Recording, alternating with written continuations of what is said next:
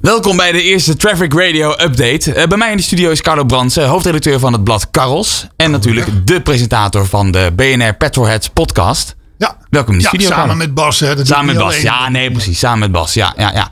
ja, ja jij gaat ons eh, een beetje updaten over wat er nou allemaal eh, op de weg gebeurt. Hè? Ja, Autowijs en, en alle andere de zaken er eromheen. gebeurt veel. In dit kleine kikkerlandje waar we met 9 miljoen auto's rondrijden. daar gebeurt best veel. En dan heb je ook nog het internationale verhaal. Dan heb je Ja. ook nog de regelgeving, dat soort dingen. Gaan we in het kort elke keer even bespreken. Precies, ja, laten we beginnen bij Tesla. Want de afgelopen jaar waren er geen auto's aan te sleuren bij Tesla. Iedereen wilde er eentje. Vooral de goedkopere versie. Hè? Dat eh, duurde jaren voordat je bij de Tesla in de wacht stond. Ja, de maar, Model 3 was dat. hè? ja, precies, de Model 3 inderdaad. Maar nu is er een, ook een fabriek in Vlissingen, zeg ik dat goed? Nee, Oh. Tilburg. Tilburg, sorry. In, eh, fabriek Dat is in bij Tilburg. Vlissingen rechts en dan een stukje door nog. Die, Nee. eh, die doet het niet zo goed. Ja, weet je, met die fabriek, er is iets geks aan de hand. Die fabriek die werd geopend in 2013 volgens mij. Ik weet het niet eens meer precies. Ik was erbij, dat moet ik wel zeggen. en ik heb mij toen verbaasd over A, dat Tesla in Tilburg een fabriek wil. Maar goed, oké. En bij die opening, daar zag ik eigenlijk alleen maar heel veel hele grote hallen. En heel groot Tesla op de, op de, op de, op de gevel. Maar er gebeurde binnenin helemaal niks. En wat is nou de grap van die, van die fabriek? Je moet je voorstellen, het kost veel meer om een auto compleet vanuit Amerika naar Nederland te halen en in te voeren met invoerrechten, dan om een auto in brokken naar Nederland te halen. En hem hier in elkaar te laten zetten. Dus wat gebeurde er in Amerika? Werden die Tesla's gebouwd? Dan vervolgens stond er onder het bordje Europa, eh, waar in de verte die boot stond te wachten.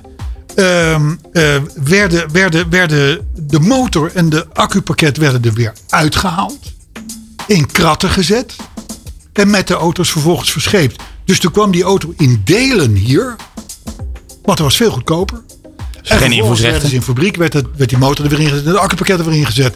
Dus met andere woorden, Tilburg was een grote fopfabriek. Daar gebeurde niks. 10% van die hallen die werd gebruikt en de rest was ja, voor de flauwekul. Dus ik heb mij daar toen over verbaasd. Ik denk, hoeveel miljoenen zullen hier wel weer niet zijn geschoven om hier een fabriek te beginnen? Wat helemaal geen fabriek is. Alleen maar in- een beetje in elkaar zetten dus. Ja, maar dat, is, dat, dat, dat kunnen jij en ik in, in, in- in onze schuur ook. Nou, en de grap is nu dat nu inmiddels, aantal jaren later, die fabriek een soort van stil ligt. Dus helemaal niks meer Dat is de gebeurd. Amerikaanse te- Tesla's. Die, die worden, die worden eh, gebruikt en verkocht in Amerika. Dus dat transport is er niet meer.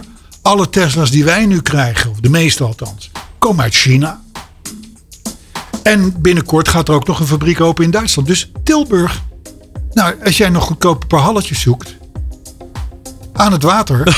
ga je gang. Kun Dan kan je die opkopen bij Tesla natuurlijk. je die kopen met Tesla? Want jij gaat ervan uit dat die fabriek het niet lang meer gaat doen. Nou ja, ik zou niet weten wat ze dan moeten gaan doen. Nee, gewoon lege hallen allemaal. Daar hebben we miljoenen aan subsidies ingestoken. En ze doen helemaal niks mee. Trieste zaak. Nou, nu is nog een ander dingetje. Want ik eh, kijk best wel wat op 9gag. Dat is een, een meme-pagina. Daar kan je heel veel leuke foto's De bekijken. websites van jou, die durf ik niet naar Dat te kijken. snap ik. Nee, dat snap ik ook inderdaad. Dat zou ik ook zeker niet doen. Ja. Maar daar komen Je bent steeds... jong en je wil wat.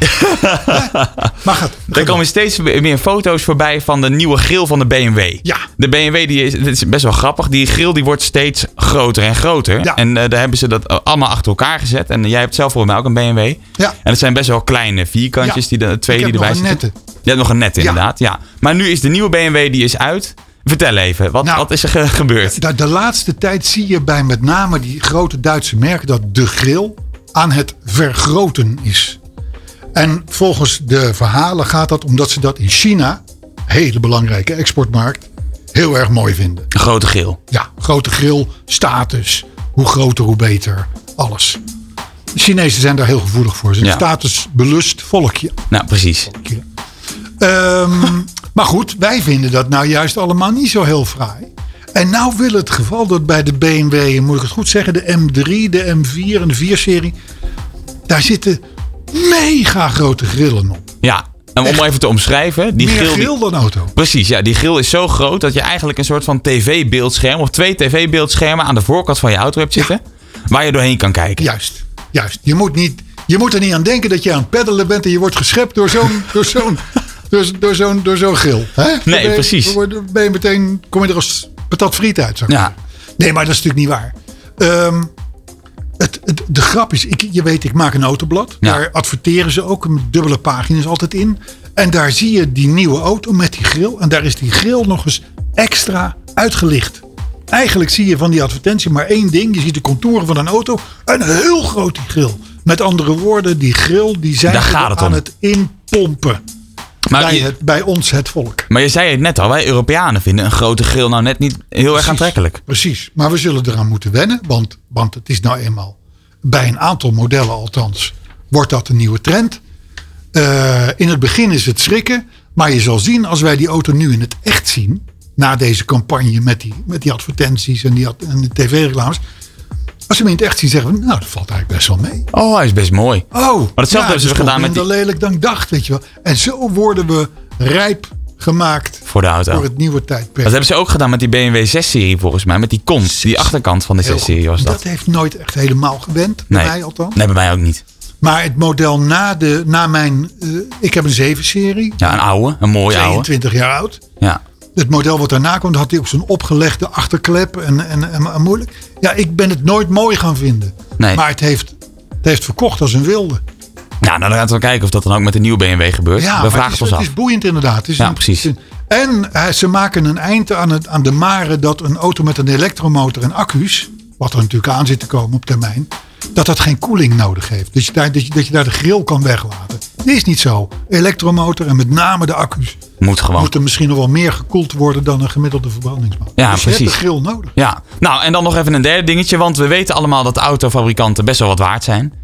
En dat, het, eh, dat, het, dat ze heel veel geld stoppen en dat ze ook van alle kanten deals kunnen sluiten met miljarden. Ja. Maar nu is er een onderzoek geweest naar de waarde van Ja, de het is een grote jaarlijks merken. onderzoek. Het is goed dat je erover begint. Het is een jaarlijks Amerikaans groot onderzoek. Ja. Inter, De Interbrand 100.